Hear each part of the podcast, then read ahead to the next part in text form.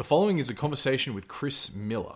Chris is the Assistant Professor of International History at the Fletcher School of Law and Diplomacy at Tufts University, a Jeane Kirkpatrick Visiting Fellow at the American Enterprise Institute, and Eurasia Director at the Foreign Policy Research Institute. Chris's work examines key shifts in international politics and economics, and his three books so far are titled, respectively, Putinomics, We Shall Be Masters, and The Struggle to Save the Soviet Economy. So you might have guessed there is a theme to his books there. Uh, Chris is an expert on Russian modern history, particularly economics, and uh, therefore an unlikely type, unlikely profile to have become one of the journalistic authorities on the semiconductor industry. Maybe not the industry, but certainly the history of the semiconductor, which, by the way, is just uh, jargon. It's synonymous with microchip, computer chip, uh, semiconductor. They are, for our functional purposes, the same thing. So, Chris is in the process of publishing his next book, which is precisely on this topic the big bad political history of the computer chip. And as we sort of touched on in the chat, little did he know when he embarked on this project well before 2021, when supply chain constraints would bring forth to public consciousness the wonderful complexity and importance of semiconductors, that it would become such a popular and spoken about topic. It was in the heat of that uh, 2021 supply chain constraints that I myself became really interested in the industry and went to ASML and spoke with Jos Benschop, who's the vice president of technology at ASML, someone who uh, Chris knows now that he's been doing uh, his research, and some of you might remember that interview was at number 56. And it was actually upon that, it was our mutual admiration for the company ASML uh, that we became connected. I saw Chris feature in a podcast uh, speaking about the supply chain of the ASML EUV con- machine specifically and reached out to him after that. And I'm so happy I did because uh, as you will see, this podcast is an absolute masterclass by Chris Miller. Yourself and I, dear listener, we get to sit courtside as Chris really takes us top to bottom the wonderful complexity of this irreplaceable technical marvel, which is the microchip. In this podcast, you can expect to hear about some of the following an explanation for the complexity in construction of a semiconductor. Jos made the claim that the machine that he was involved in building, which is an irreplaceable part of the construction of a semiconductor, was the most complex machine ever built by humans. And Chris doubles down, double, doubles down on that in agreement. Uh, we speak about why the supply chain is so fragile. Uh, why can't the US just build a fab? We speak about Moore's Law, the geopolitics of the microchip, and then really so much uh, more as well. And so, as usual, hang around to the end to hear my afterthoughts. And with no further ado, here is the magnificent Chris Miller.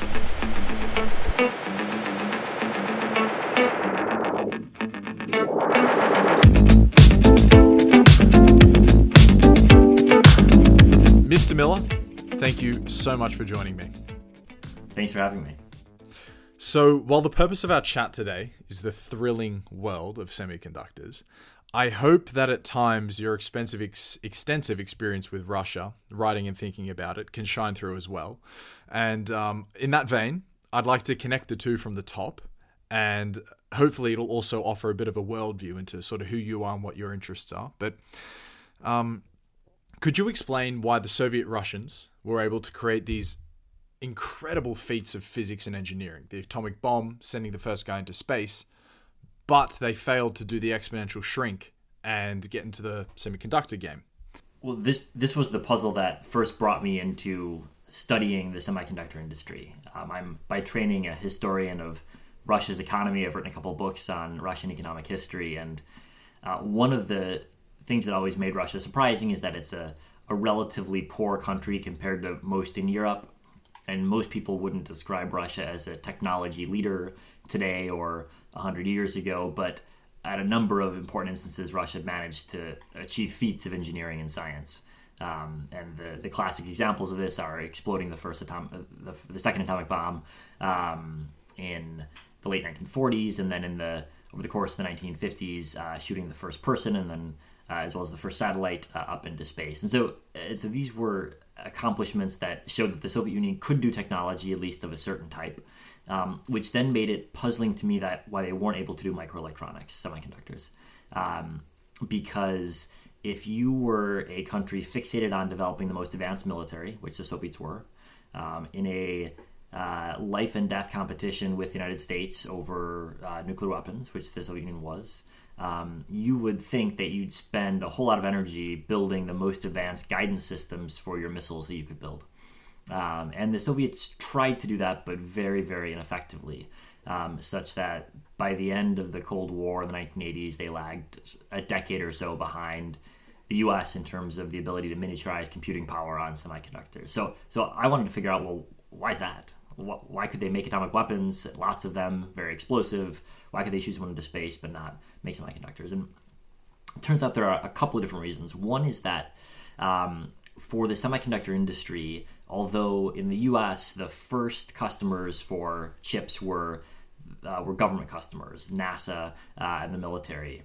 By the 1970s, so a decade or two after the first chips began to be marketed, um, most uh, most chips were being bought by the consumer sector, by corporate computers or by calculators or um, other consumer devices, which meant that there was a vast consumer market that was funding R&D into next generation chips. The Soviet Union had none of that. There was basically no consumer market. The military was the only customer. So the amount of dollars or rubles, if you will, going into R&D was just that much lower because you didn't have this consumer market subsidizing um, all the R&D in the Soviet Union.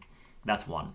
The second reason, which in my mind makes semiconductors interesting because they're kind of unique is that the rate of improvement in chips over the past um, now half century, uh, which we refer to as Moore's law colloquially, has been so much faster than the rate of improvement in almost any other sector of the economy. And if you look at productivity improvement in manufacturing of cars, that improves by a couple percentage points a year and has fairly steadily for the past half century productivity improvements for manufacturing tables and chairs or glasses and dishware, almost anything we produce. a couple percentage points a year is a pretty good uh, rate of productivity improvement.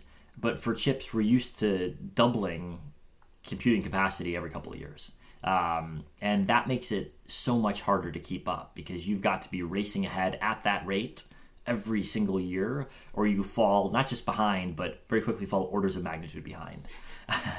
and, and, that's hard to get your head around because most of our life is not characterized by uh, doubling every couple of years. Uh, but it makes chip industry uh, unique and extraordinarily difficult to keep up in. And that's something the Soviets were never able to get their head around. So they could copy really effectively, but they'd copy something, and by the time they'd gotten through the copying, they'd be a couple years behind. So uh, th- this copying mentality, which was built into the Soviet system, it was so bad that uh, the Soviets, although they used the metric system for most measurements, they had semiconductor machinery that was measured in inches because they were copying American chips that measured in inches. Uh, and if you were focused on copying, you could copy very, very effectively, um, but the time it took you to copy meant you were always behind. And that's mm. the problem the Soviet Union faced.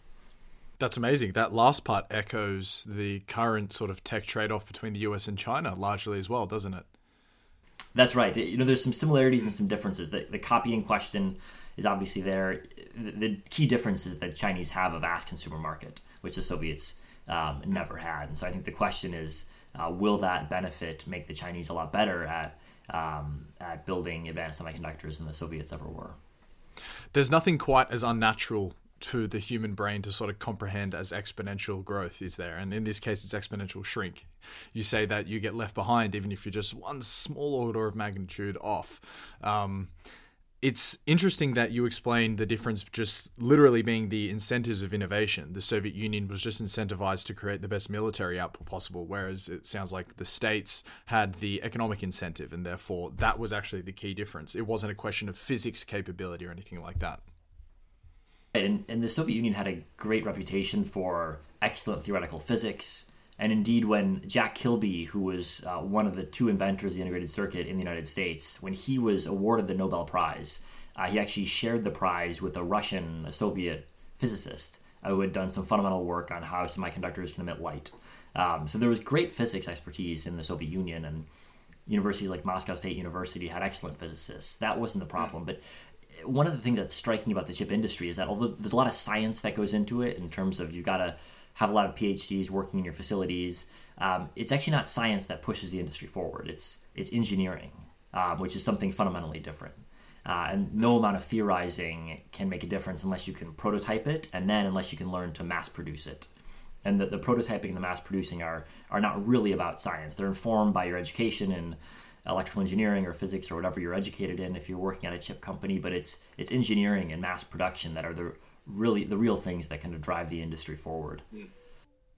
Hold on to the mass producing thought for later because I I have a good anecdote from when I was speaking to Jos explaining exactly that. That's actually the source that makes ASML so good, not necessarily their innovations in getting the ability to print light smaller and smaller and smaller. It's the ability to do it at scale, consistently, with confidence.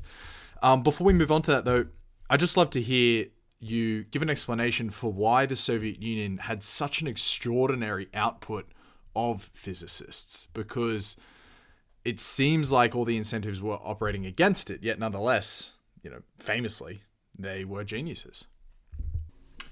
You know, I don't know what the right answer to that question is. I, I think um, I think there are a couple of hypotheses I put forward, but with without super high confidence that this is the right answer. I think one is that the Soviet educational system uh, preferenced uh, a strong background in mathematics and in science, so that I think gave people a strong foundation.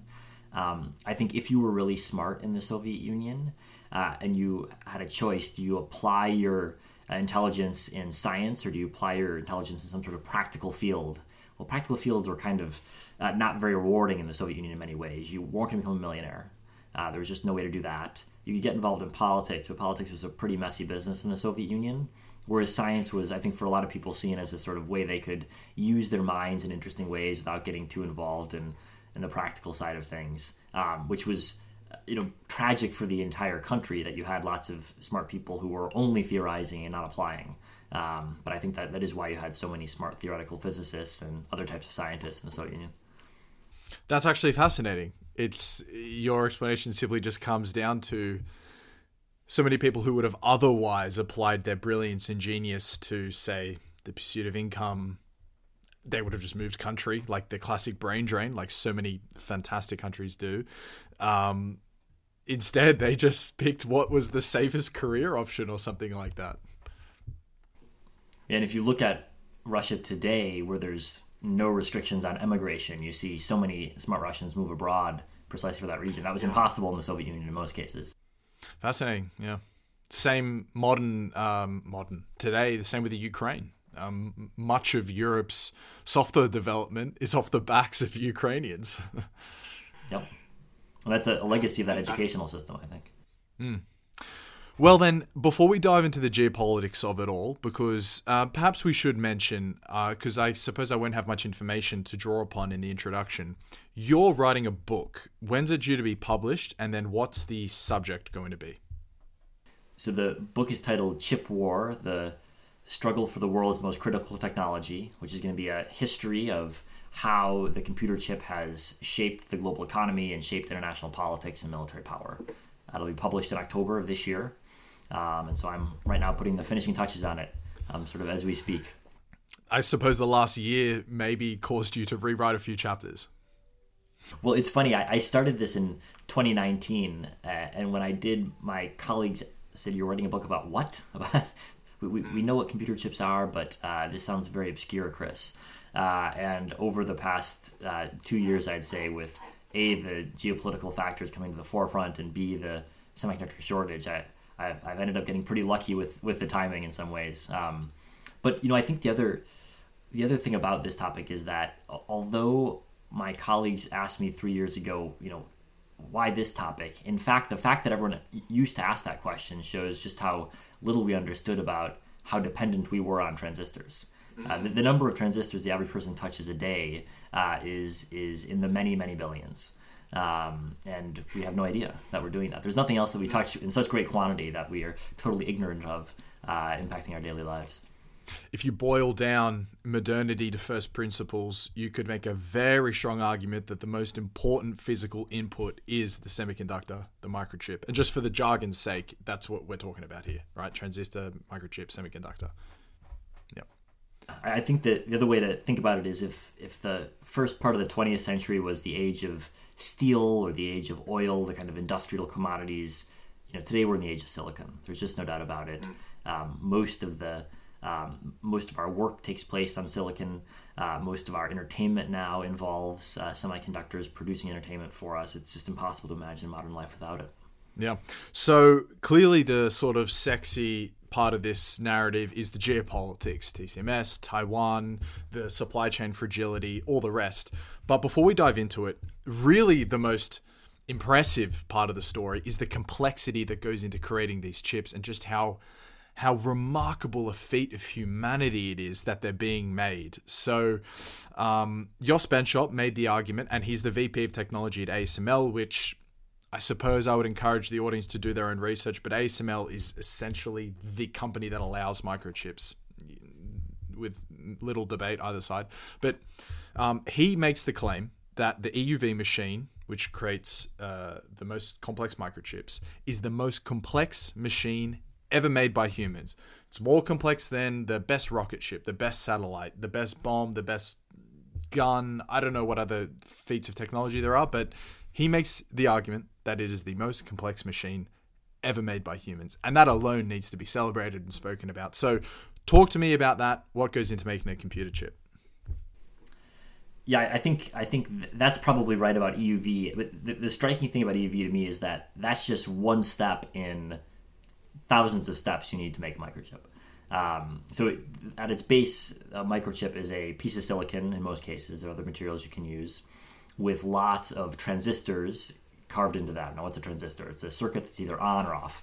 Um, when it's on, it creates a one. When it's off, it creates a zero. And if you take apart the software on your computer, there's uh, millions and millions of ones and zeros that it all runs on. Um, and so anything that we're doing on a computer or any sort of electronic device requires lots of ones and zeros to run, and all those ones and zeros are expressed by tiny circuits on a piece of silicon going on and off. Um, and when chips were first made in the 1960s, they had a handful of transistors, a dozen or maybe a hundred on them. Today, you buy a new iPhone and it has over 10 billion uh, transistors on just its its main chip. So the numbers are sort of mind-boggling. Um, if you want to think about the size of a transistor today, uh, the most advanced transistors are smaller than a coronavirus, um, a fraction the size of a mitochondria. Um, it's they're so small that it's sort of hard to conceptualize how small they are, but we can see them with uh, certain types of electron microscopes. Uh, and when you get a image of a, a, single transistor on an electron microscope today, you not only see the transistor, you see dots that are the individual atoms making it up because the transistors are so small that uh, they're, they're almost atomic scale in terms of the, the components thus far. Um, so a, a, handful of nanometers is the, the, the, length of certain features on transistors. Um, and uh, today's chips uh, either uh, generally compute something. They're logic chips or processor chips, or they remember something. Uh, they store ones and zeros over time, or they convert some sort of real world um, signal, like an image or a sound, into uh, ones and zeros. So those are the three basic categories of chips. And if you buy a new phone or a computer, it'll have all three of those chips in different quantities in them. And so to make one of these, should I go into making one of these right now?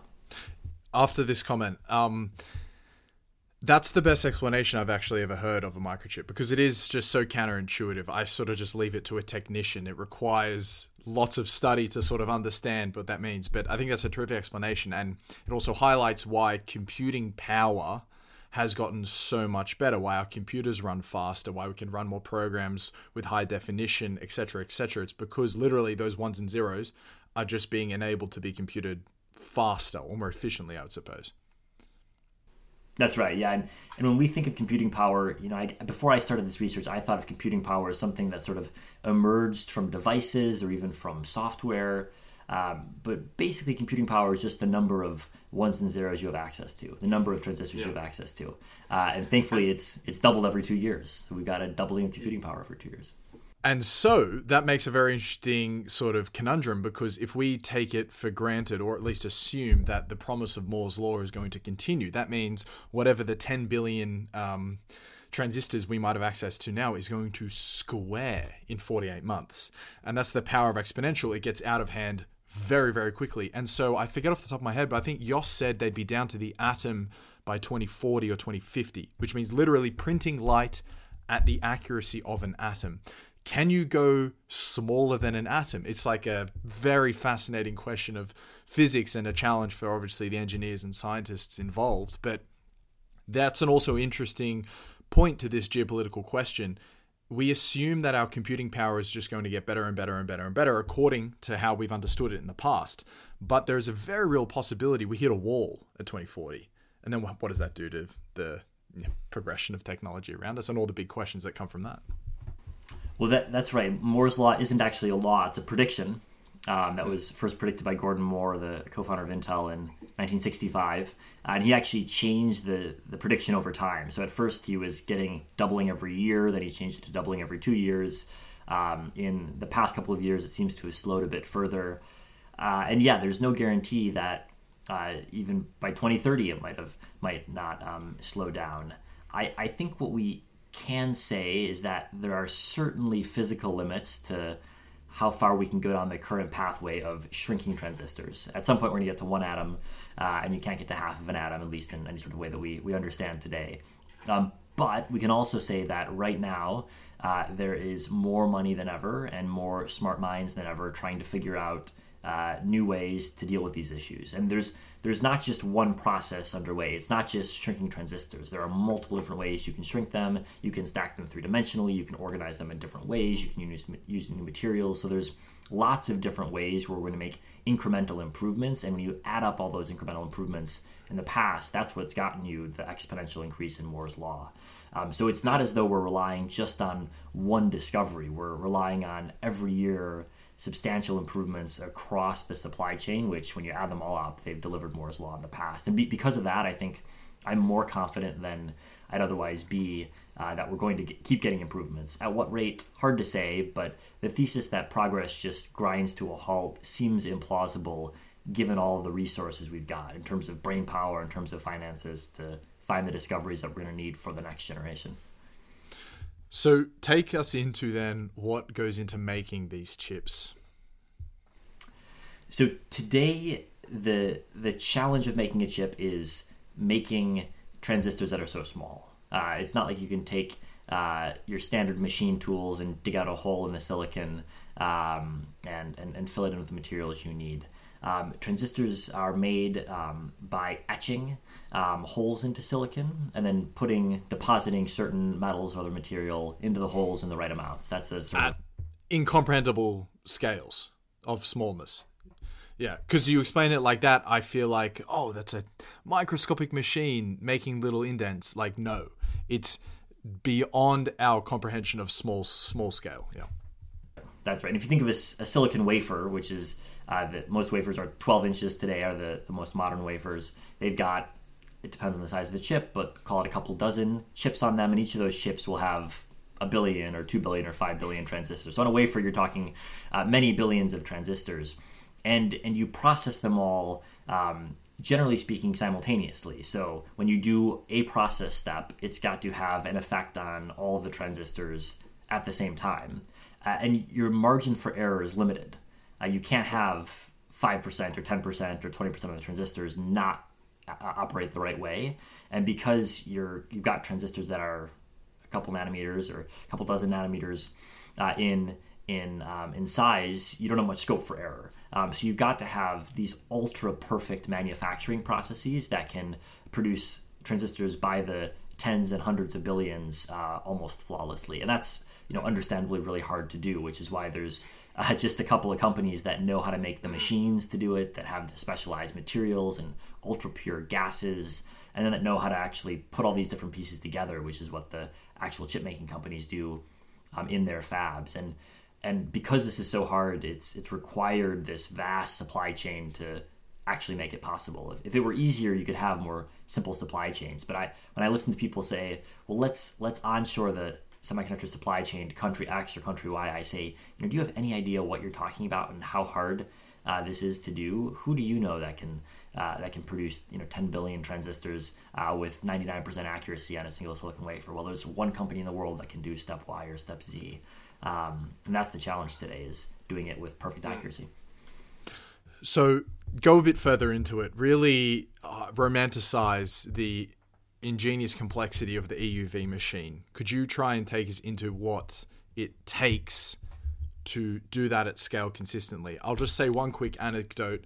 Jos explained what 10 nanometers was to me by saying, look at your fingernail for three seconds, and that's 10 nanometers.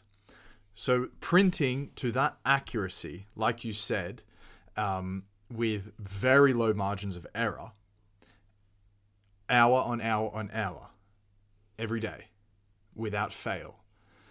It's it's again it's up to technicians to understand how complex that is but please if you could explain that.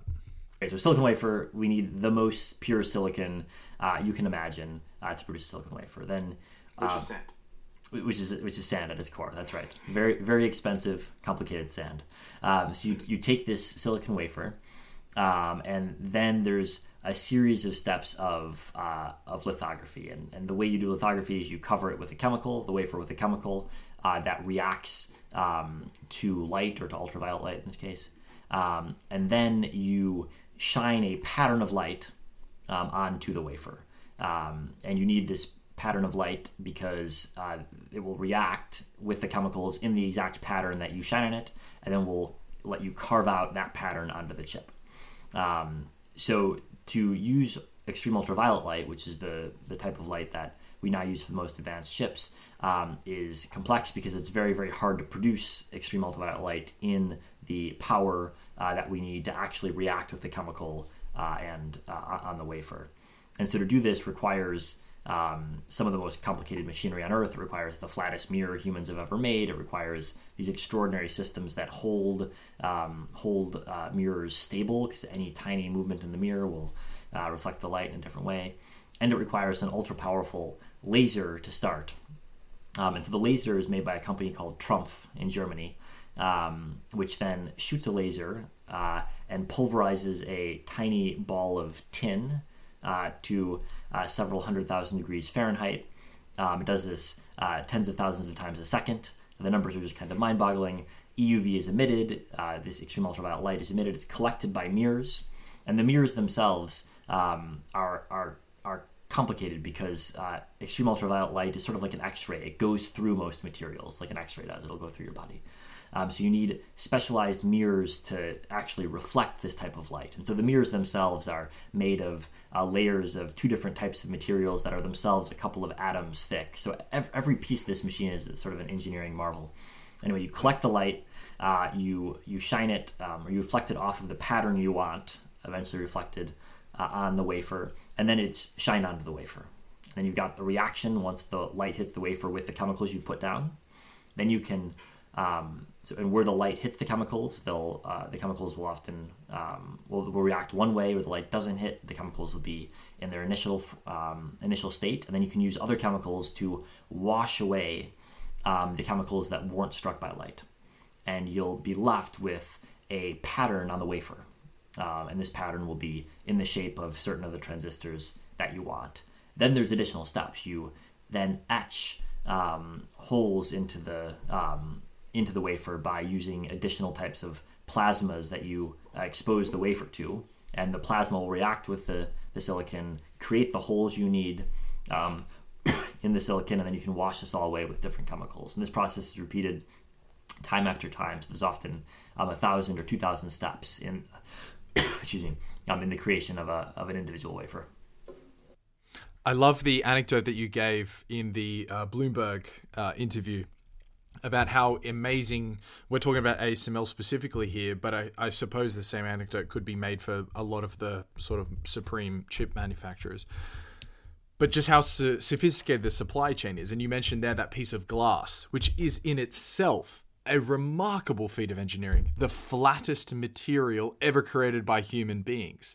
Um, I just want to again emphasize its exponential shrink, its types of scale and accuracy that is it boggles the human mind. It's so impossible to appreciate. That little anecdote you gave about the tin, it's again, you know, um, I encourage anyone listening to go to the ASML website and try and look at their sort of animation of how this works because it's impossible to appreciate until you are sort of just smacked in the face with it. Wait a minute, you have 10,000 drops of tin, actual tin, going across a surface that a laser shoots into at perfect accuracy to then create all of these reactions of light that then prints onto a, a wafer that whilst may look thin, has this stabilizing mechanism added underneath.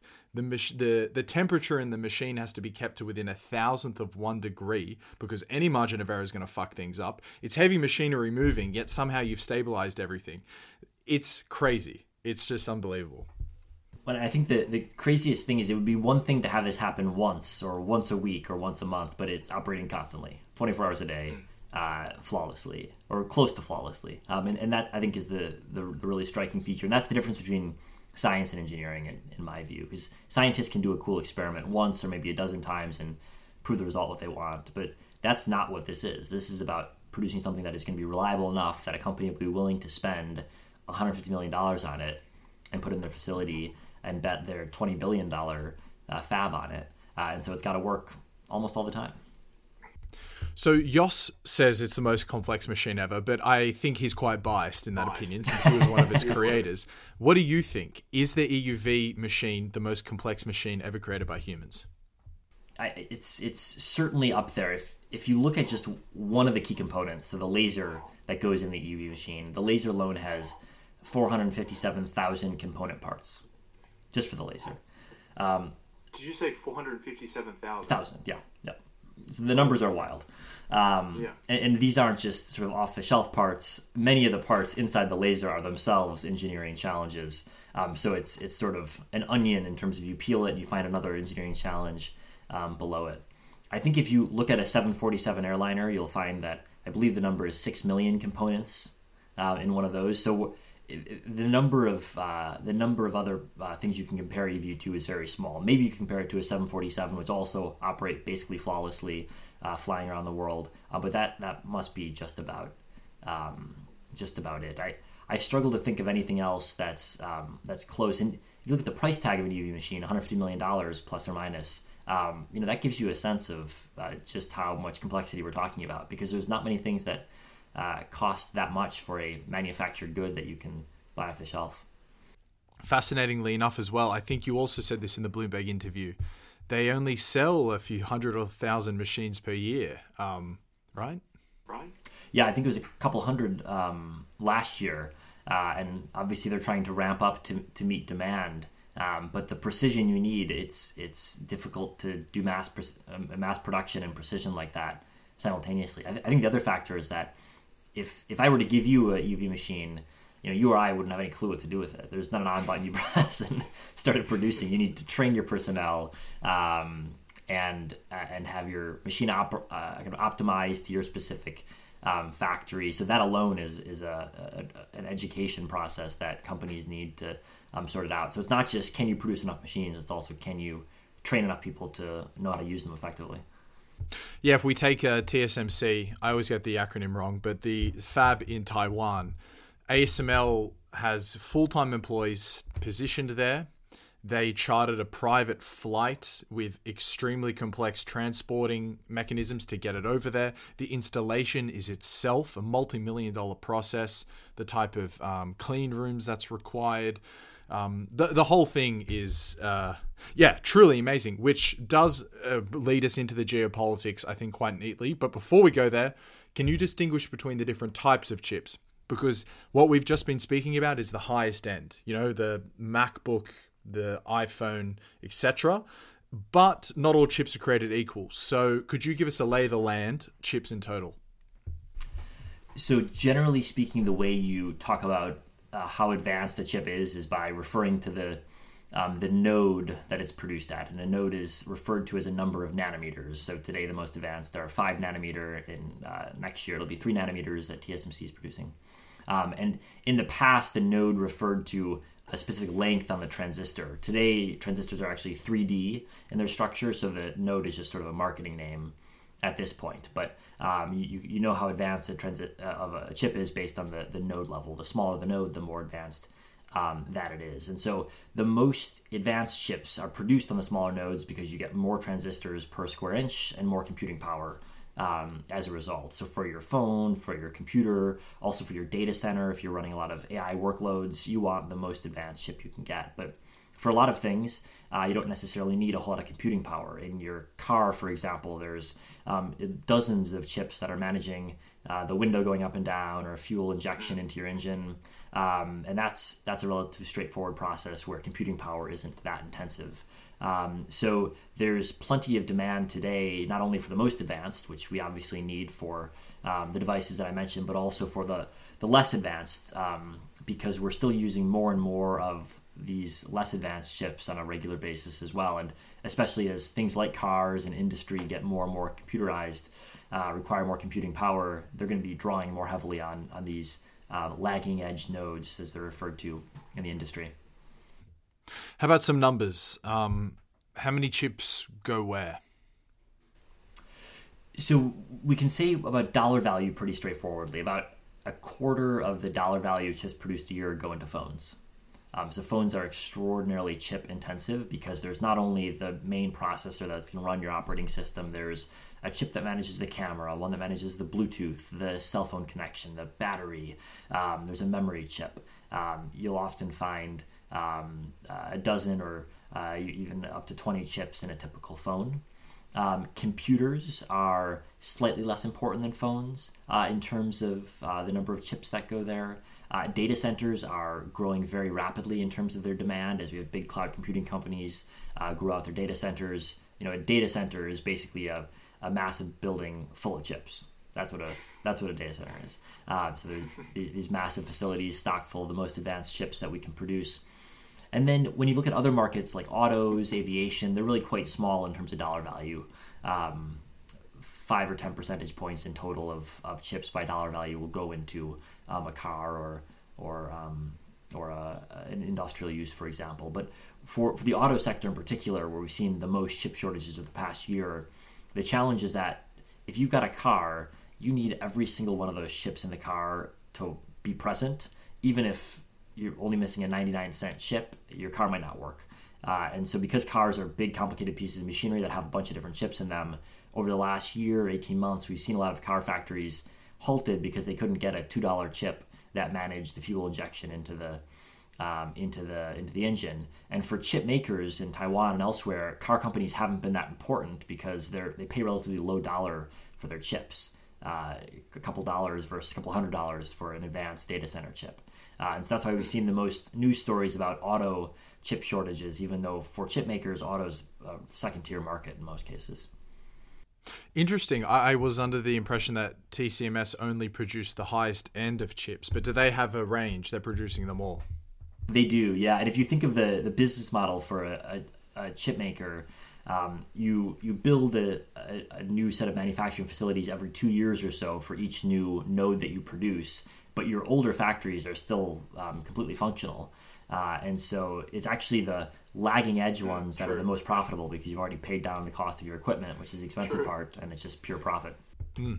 Well, that brings us then naturally to where they are produced. So we've hinted at Taiwan. That's the that's the granddad. That's the dragon of the industry. But uh, take us into where they are geographically, and also if you could also comment on how sophisticated they are, and maybe how big they are. So to, to do this, I think we want to distinguish not only between how advanced the chips are, but also types of chips. Um, so if you look at processor chips or logic chips, which would go into your phone, your computer, your data center, um, distinguish those from memory chips, um, which also go into phones, computers, and data centers, but do different things. Processors process data, memory chips remember data. Um, memory chips are disproportionately produced in Korea. There's two Korean firms, uh, Samsung and SK Hynix, that um, are the two biggest producers of memory chips. Um, the rest of the memory um, chip uh, output is produced a bit in Japan, a bit in Singapore, a bit in the United States, um, and a bit in China by Korean companies. Uh, but the, the Korea is sort of the center of the memory chip um, world, if you will. Um, for logic chips, it's different most logic chips are produced by foundries, which is a, a type of company that only does manufacturing. So you'll design your chip, you'll bring it to the foundry, the foundry will manufacture it for you. There's one big exception uh, to that, and that's Intel, uh, the US company that makes chips for computers and for data centers. And Intel produces most of its own chips in house. So they'll both design and manufacture their own chips. Um, Intel's production is mostly in the US and Europe and Israel. Um, but for um, chips that are designed by different companies and then produced in a foundry, most of the world's foundry capacity is in East Asia and especially in Taiwan.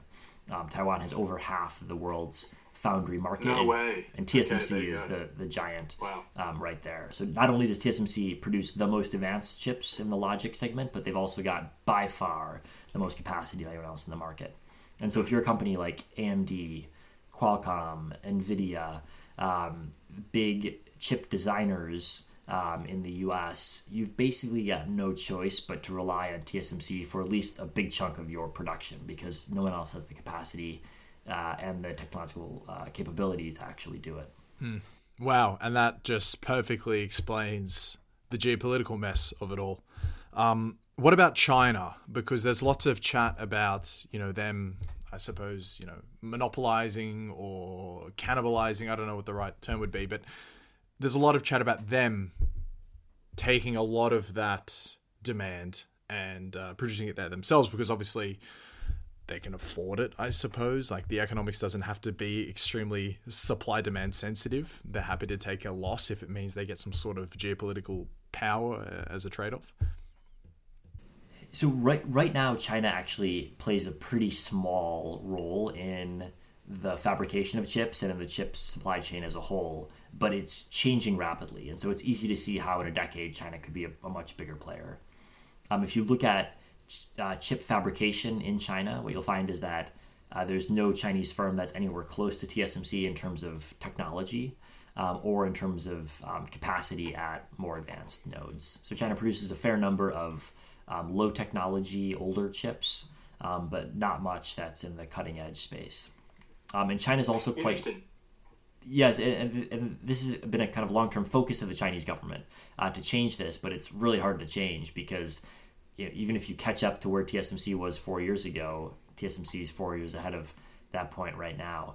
Um, and so the best Chinese company in this regard is a company called SMIC based in uh, in Shanghai, um, which has made some pretty good efforts, but is still pretty decisively behind where uh, TSMC or um, or other firms uh, would be. Now, this is going to begin to change, at least in terms of capacity, because China's government is pouring money into um, subsidizing the build out of capacity um, of, of chip makers in China. But capacity is different from advanced production. And so I think it's undeniable that China will produce more chips uh, in 10 years than it does today. I think it's still very unclear whether China will produce relatively more advanced chips than it does today. Certainly, it will advance, but I think Taiwan might advance faster than China does. Um, and so, right now, we have a situation where China spends more money importing chips than it does oil. China is the world's largest chip importer of No any country. The numbers are, That's are mind-boggling. Yeah, it's in the hundreds of billions of dollars a year China spends importing semiconductors um, from Wow. from South Korea, from Taiwan, from Malaysia, um, from other countries in, in Southeast Asia. Um, and that looks unlikely to change in the short term because even if China is completely successful in building out its own capability to produce a lot of low tech chips, it's still going to rely on Taiwan for the most advanced chips. Okay, so if chips are so important that they're outstripping the demand, the the the if they're outstripping the cost of energy, can you please help me understand why then it's not possible for say the U.S., the biggest country in the uh, biggest economy in the world, China, um, etc., to onshore this type of manufacturing? How can we explain why TSMC is so far ahead and why no one else can catch up? Well, I think it's just largely a cost of of money, um, which is to say that you know TSMC is has plans to spend hundred billion dollars building new chip facilities over the next couple of years, and believe the latest number is forty billion dollars this year. Um, so if you wanted to replicate what TSMC's got, you need to spend you know that amount of money for years on end just to get to where they are today, and then you need to outspend them once you've actually caught up to them. Um, so it's just very very difficult to do now some countries have roughly comparable capabilities. So if you look at the US, Intel is behind TSMC, but only a little bit behind. Um, so Intel could plausibly in five years catch up, hard to say. Um, Samsung in South Korea could plausibly catch up to TSMC or even overtake it, hard to say. But if you're starting from scratch, Oh, really? Um, yeah, I mean, I, I don't think I would bet against TSMC, but you could imagine TSMC slipping up and somebody else uh, jumping ahead. But but it's not going to be someone you've never heard of because if you're starting from scratch, you've got to build up an extraordinary amount of knowledge. It's capital intensive, um, and it's it's just something you can't uh, invent overnight. TSMC has now had um, almost 35 uh, years building up its expertise, and you know, one of the secrets of TSMC in the early days is that TSMC was uh, founded by a bunch of Texas Instruments executives. Um, and Morris Chang, the uh, the founder of TSMC, um, spent his career uh, in Texas working at Texas Instruments, um, where he developed. He actually kind of built the chip industry in Texas in many ways um, before moving to Taiwan. What a legend! it's an extraordinary, extraordinary um, story, and, and so you've got this this refugee from communist China, uh, enrolls at Harvard, the only Chinese person in his class uh, wants to study Shakespeare, but it decides that there's uh, no career prospects for him in English literature, so so transfers to engineering, um, wow. and then is present um, at Texas Instruments basically at the time when they're inventing the first uh, integrated circuit, the first chip, builds up the industry in Texas, and then no one else in the world has a better understanding the industry than Morris Chang when he moves to Taiwan in 1985. Um, it's not like he's starting from scratch. This is the expert uh, among everyone in the world in doing so. And so, if, if Taiwan had hired anyone else, they wouldn't have made nearly as much progress uh, than they did thanks to hiring Morris Chang. What a wonderful story of serendipity. You can't predict uh, a future of infinite possibilities based off a finite experience of the past. It's uh, the, those sort of things are so amazing. Um, help me understand why it's so expensive because you just said up to forty billion dollars a year, and potentially if someone wanted to enter the industry, they'd have to catch up. So drop a ball, uh, so ballpark two hundred billion plus potentially. I'm not sure. Um, the EUV machine I think is like 150 million euros. So it, just for one of them, okay. So is this please explain why it's so expensive just to help me understand where all these costs are coming from because that's a big escalation there.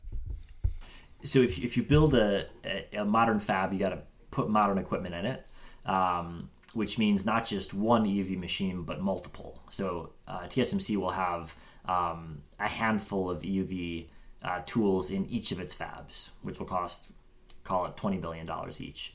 But it's not just an EUV machine. You need deposition machines, you need etching machines, you need metrology machines that will let you identify individual errors on a silicon wafer.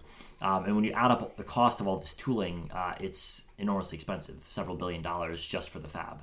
Um, the buildings themselves that um, you produce semiconductors in are also um, quite complicated. You need the purest air you can imagine because a single particle of dust can cause all sorts of uh, difficulties. You need the ultimate in earthquake proofing um, because just as the machinery uh, on the EUV machine has to be held totally still, the rest of the fab has to be totally still um, yeah. as well. So, um, you know, it's it, these are arguably the most expensive factories ever produced.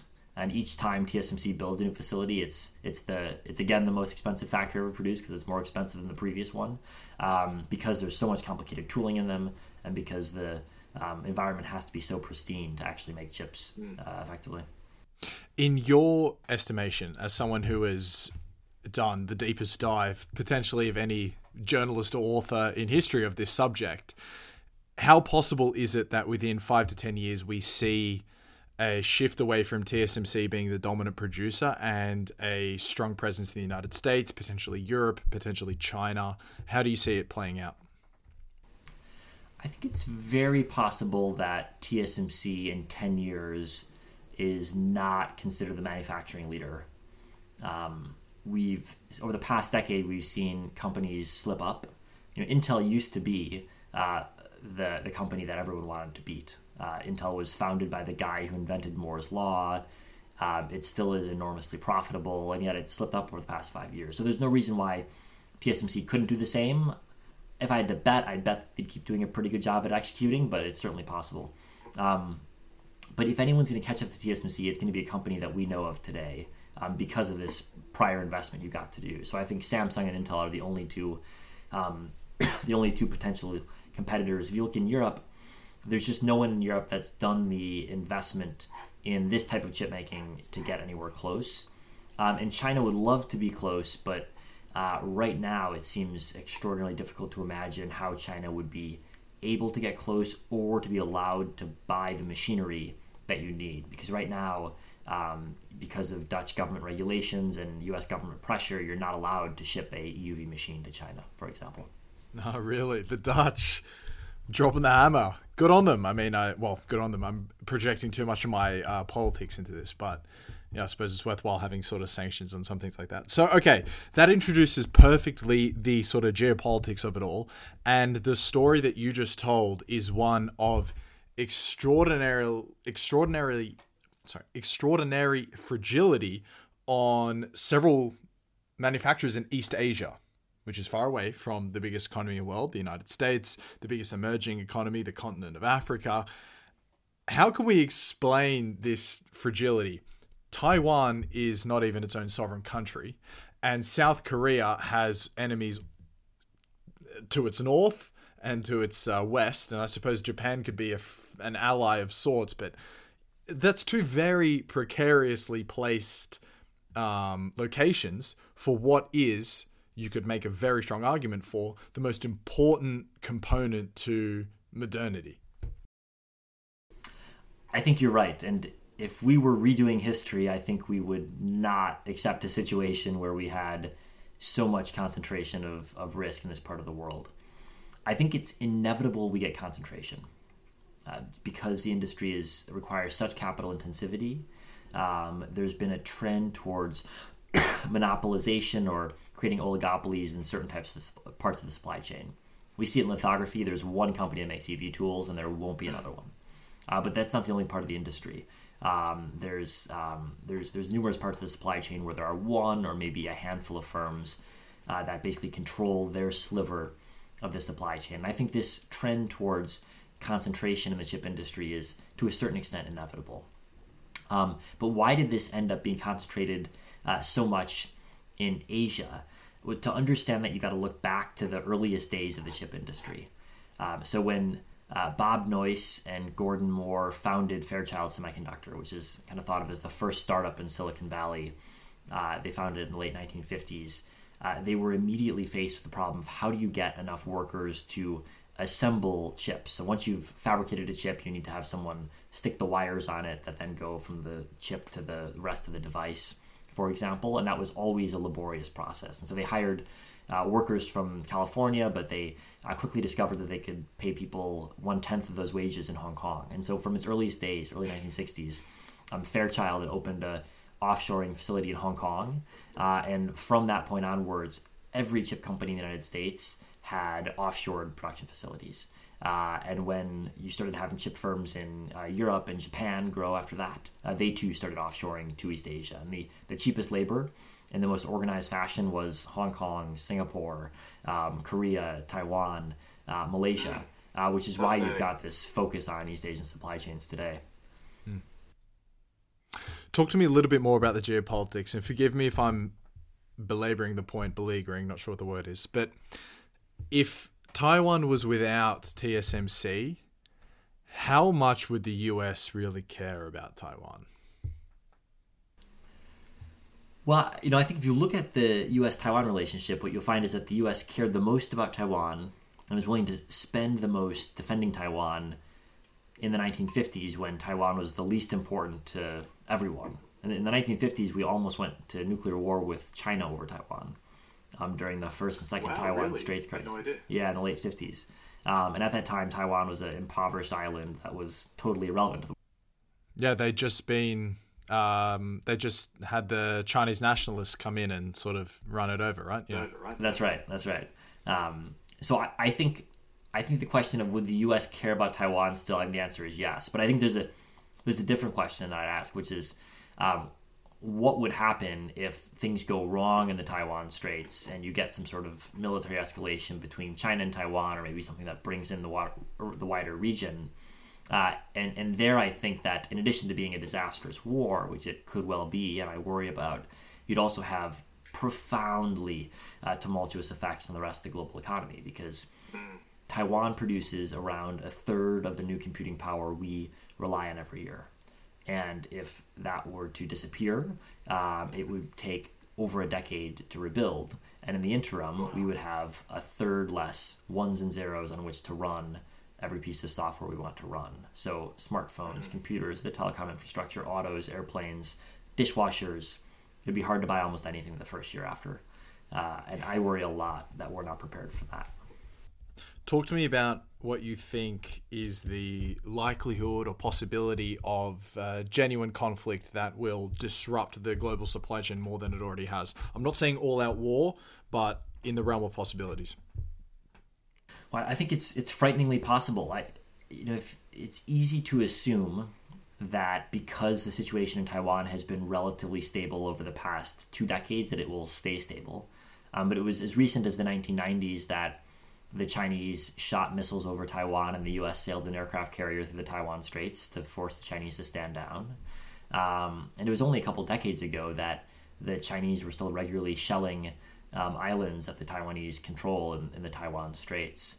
Um, so I, I, I think we should be concerned. I, I look at Eastern Europe today and say, many people told me that we were done with warfare in Eastern Europe, and now I guess I look at the risk that we're about to enter a new one. And I think the same thing could well be true in Taiwan. And it doesn't have to even be the result of a deliberate escalation. It could be that one side decides to escalate, but it could also be that there's an accident um, happening. Two planes collide in the sky or two ships at sea, and no one wants to admit they were at fault or back down. Any of those scenarios, I think, could lead to something really dangerous in political terms, but also in economic terms. And so, does that explain the last 12 months, the sort of geopolitical flare up and attention to chips, the identification of just how fragile the global supply chain is because the majority of the chips comes from this disputed island in the South China Sea? I think it's it's partly that. There's another part of it as well, which is that the US and and a lot of other countries, but I think the US has has been particularly focused on this, is coming to realize that the next generation of economically crucial technologies and also militarily crucial technologies will depend on computing power. And so making sure that you've got an advantage in your ability to produce computing power is going to be important, not simply so you can have the best metaverse, but so you can have the best military too. Um, wow. And yeah. so the US has historically tried to keep a couple generations ahead of China in semiconductor technology. And that was easy to do in the 1960s and 70s and 80s. That's getting harder to do now, which is why you've seen the U.S. try to impose more restrictions on the transfer of technology to China to make sure the U.S. has the technology it needs to keep its military edge. That paints significant incentive for China to occupy Taiwan. Well, the, the trick for China is that although it would love to own Taiwan, um, the prospect of conquering Taiwan uh, would be difficult to do with the semiconductor facilities intact. Because if you if you start thinking about um, explosions occurring around an EUV machine, uh, it wouldn't take much to knock some of the ultra precise um, uh, instruments out. So I, I I struggle to imagine a scenario where you have fighting and TSMC's fabs remain intact. And it would only take one or two disgruntled engineers in Taiwan to, um, to sabotage the entire um, uh, situation if, if in fact the Chinese took over. So I don't I don't worry as much about the Chinese saying we're going to invade to take over the fabs. I worry more about the Chinese saying we're going to invade anyway because we want to control Taiwan and in the process knocking out not only Taiwan but also this this kind of crucial um, node for the global economy. Hmm. There's almost like a there's another sort of idea of mutually assured destru- uh, destruction. you know, if the engineer does decide to just sabotage things, it. Um, so I, I wonder, could you view TSMC as some sort of uh, you know military advantage? If so, it's like can be considered a weapon. If so, it's like a heroic act to say, well, I'm not going to let China get their hands on this, nor the US. I don't know. I don't know. Yeah, well, and it's it's clear that the US wouldn't put it this way, but the US is trying to sort of weaponize, if you will, TSMC more now than ever in the past. It's been trying to cut off um, a number of Chinese firms from being able to produce chips at TSMC on the grounds that certain Chinese firms have produced chips for TSMC and then put them into Chinese military equipment. Um, and in the past, the U.S. kind of turned a blind eye to that type of thing. Uh, now they're being much more tough and saying uh, we demand that TSMC produce chips for U.S. military equipment, but we don't want that happen to happen with Chinese military gear. Mm. Some to return to something you just said before, if uh, say TSMC was disrupted or you know ruined completely, it might stifle um, the progress. It, it would it would just be this unbelievably disruptive event on the global supply chain. Um, which really highlights another point, which is that how important computing power is to the ongoing innovation of modernity and our technologies, and just how much we really, really, really rely on it. Could you just emphasize that point for us? Yeah, I think if you if you start to think about the number of devices you have that don't have semiconductors, um, it's it's there's very few devices that you rely on on a daily basis that don't have semiconductors, um, and and that's only going to increase because as communications get better, as it becomes possible to send more data through the airspace with 5G telecom technologies, the incentive to use uh, more computing power in more types of devices will only increase. Uh, and so we, we talk about the Internet of Things, uh, phrases like that, but that, that's really just beginning right now. And I think if you look forward a decade, you're going to see more and more devices that are plugged into each other in terms of their ability to transfer data to one another, which means that they're going to have multiple types of chips in them uh, some to process the data, some to remember the data, uh, some to transmit um, the data. And as we get more and more computing power in the same amount of space, thanks to Moore's Law, it'll be possible to make uh, even simple devices smarter because right now, intelligence is is complicated and it's expensive but in two years we're going to have twice the processing power thanks to moore's law and two years after that, twice the uh, same amount again. And so we're going to have smarter and smarter devices um, uh, across the, the, scope of devices we're looking at. So um, I think we've only begun to think about what will autos look like in ten years, for example. Um, today we think of autos as something that will drive us around town. Um, but if you look at the semiconductor content going into new cars, and especially the more advanced new cars like Teslas, uh, the number of transistors in a Tesla is extraordinary. Um, and I think we're only beginning to understand uh, what those will be used for going forward. Take us into the future then. Four years, we've doubled computing power twice. How do you see chips affecting technology around us in a very tangible example? Tangible example. Um, I mean, in some ways, we we're so used to this process happening, we take it for granted. We take it for granted that everything will be better uh, in a couple years' time. Our our connections will be better. Our phones will have higher resolution cameras on them. The the entire thing. I think we've. I, I think the the key thing that we're just beginning to roll out is the ability to have artificial intelligence. Um, present not just in vast data centers for co- things that companies make priority projects, but rather for all types of devices. So um, we're going to have devices that are more focused on looking at what we do, learning from it, uh, and um, and operating accordingly. And when we think of artificial intelligence, I, I think most of us think about algorithms, uh, and then after algorithms, you think about data. Um, but in fact, what makes artificial intelligence possible to roll out at scale is computing power. Um, because the reality is we've got tons of data, more data than we know what to do with.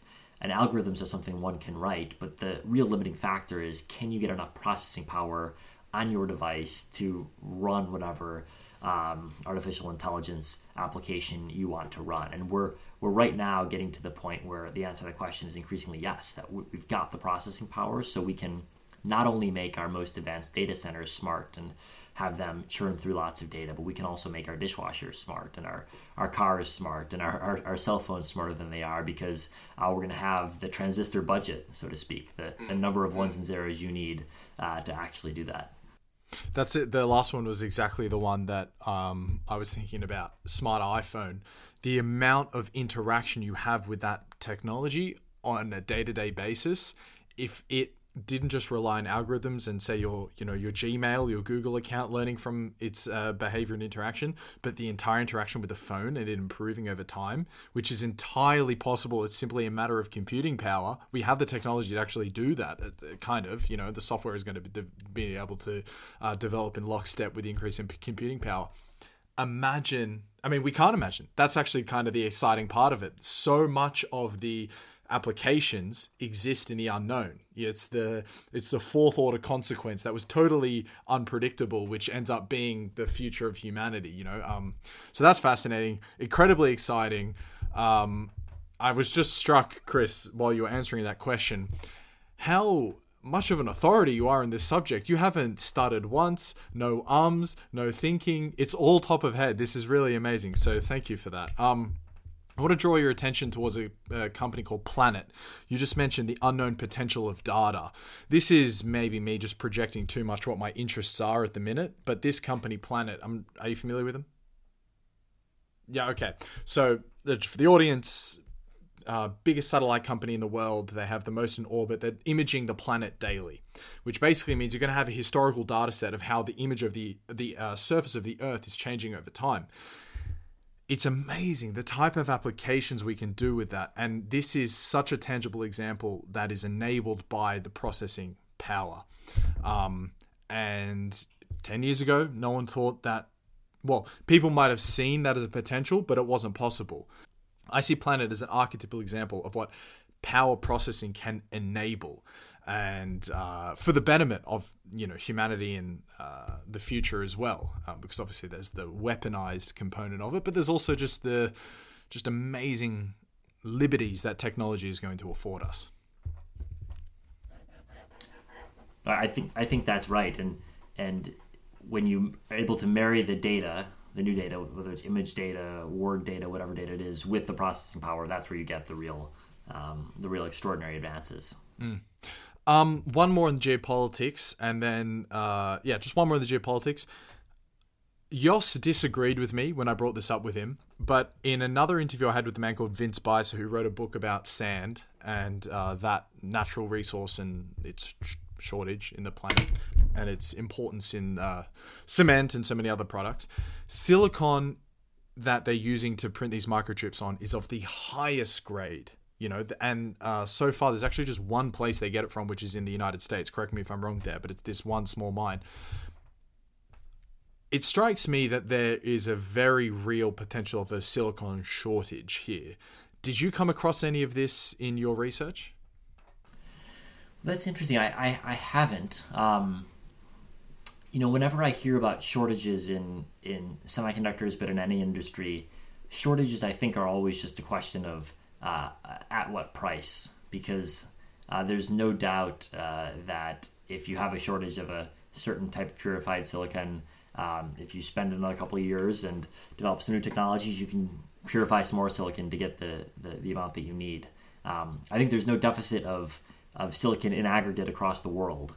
Um, whether we've got uh, the supplies we need today of, of the, the purest types, I, I don't know. Right. It was just in um, in conjunction with the same silicon is used for solar panels, and given the sort of you know green revolution, there is millions and millions of solar powers being created, right? And um, it just it posed a question, but it seems like it also didn't raise a flag for you as well. So it might just be something overinflated. Yeah, I, I haven't heard people worry about that, but that could that might mean that we ought to be worrying about it. I'm not sure. Maybe. All right. Well, look, I think that was um, fascinating, and I you've answered all the questions I prepared. I wonder if there was anything that we missed in the geopolitics of semiconductors, or some great anecdote that you you know really wanted to talk about that was something memorable from your book, for example you know, I think you've covered all the key questions from my perspective. So nothing, nothing that stands out. Um, I think we covered a lot of ground. Well, then, I will leave you with the final questions that I try to ask as many guests as possible. The first being talk to me about a moment when you look back on it, you just can't believe that you were so lucky to be a part of it. And I will give more context if you want well, in, in the course of this research, when I was in the early stages, I was trying to understand how the process of lithography that ASML does today, where it came from. Um, and the, there's a guy named Jay Lathrop who was who's the holder of the first patent for semiconductor lithography in the U.S. who patented his um, this process in 1958, I believe. Um, and I, I presume that he was um, long deceased, and but I Googled the name and found his LinkedIn profile, um, if you can believe it. And two years ago, I sent him a message on LinkedIn, and we got in a, a, a fairly long conversation about um, his work. He's 90 something today, but still. Um, still kind of very sharp and, and happy to discuss the origins of lithography. So I've had a, a number of uh, incredible interactions like that with people who were present at the creation for um, of the industry and, and knew some of the, the great figures who, who founded it, um, which was the, the most fun part of this research. That's amazing. How does he think about where it's gone from what he would have conceived in the 50s? He's the most modest man I've ever corresponded with. I, in my view, he's got as much, you know, much right to claim that he created the chip industry as anyone, since this process is so fundamental. Um, but but he uh, he he has no sort of grandiose uh, view of his own role, and uh, I think was just uh, appreciative to be able to take part as a physicist and engineer, uh, and in some ways, sort of a, a paragon of, of, of what you think an engineer and a scientist ought to be. I, I came away with the utmost of respect for them When you look into the future, we've spoken quite a lot about uh, the chips specifically, though this doesn't have to be chip specific. And also, I sense you have a deep admiration and love for Russia. But this is a question I like to ask every uh, guest. What is a country that you're most bullish on looking into the future?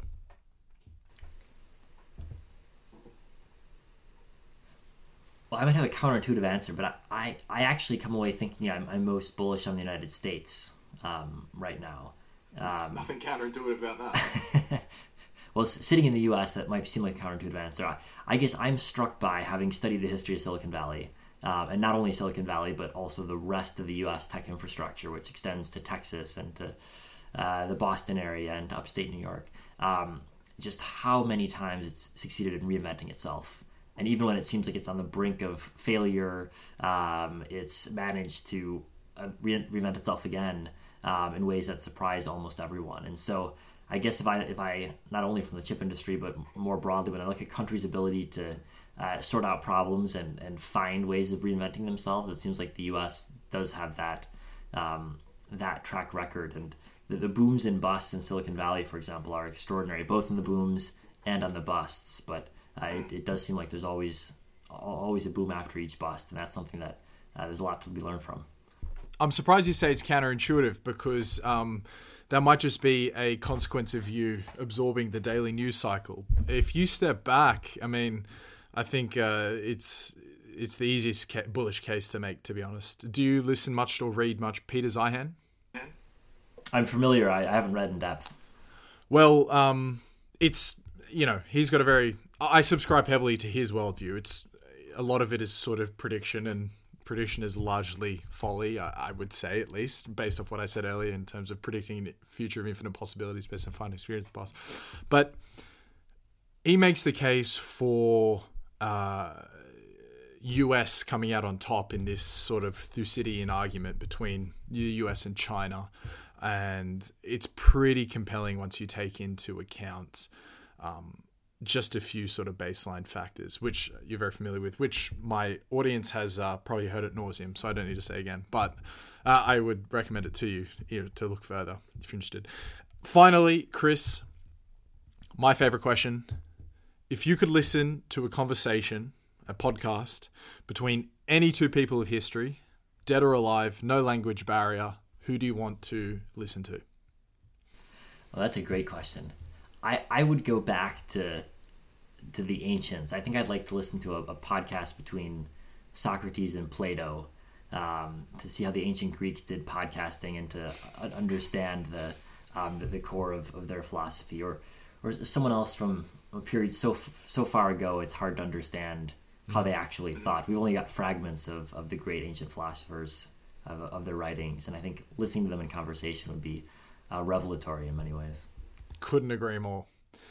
Uh, well, Chris, uh, I found that absolutely fascinating. Thank you so much for giving me the time. Well, thanks for the invitation.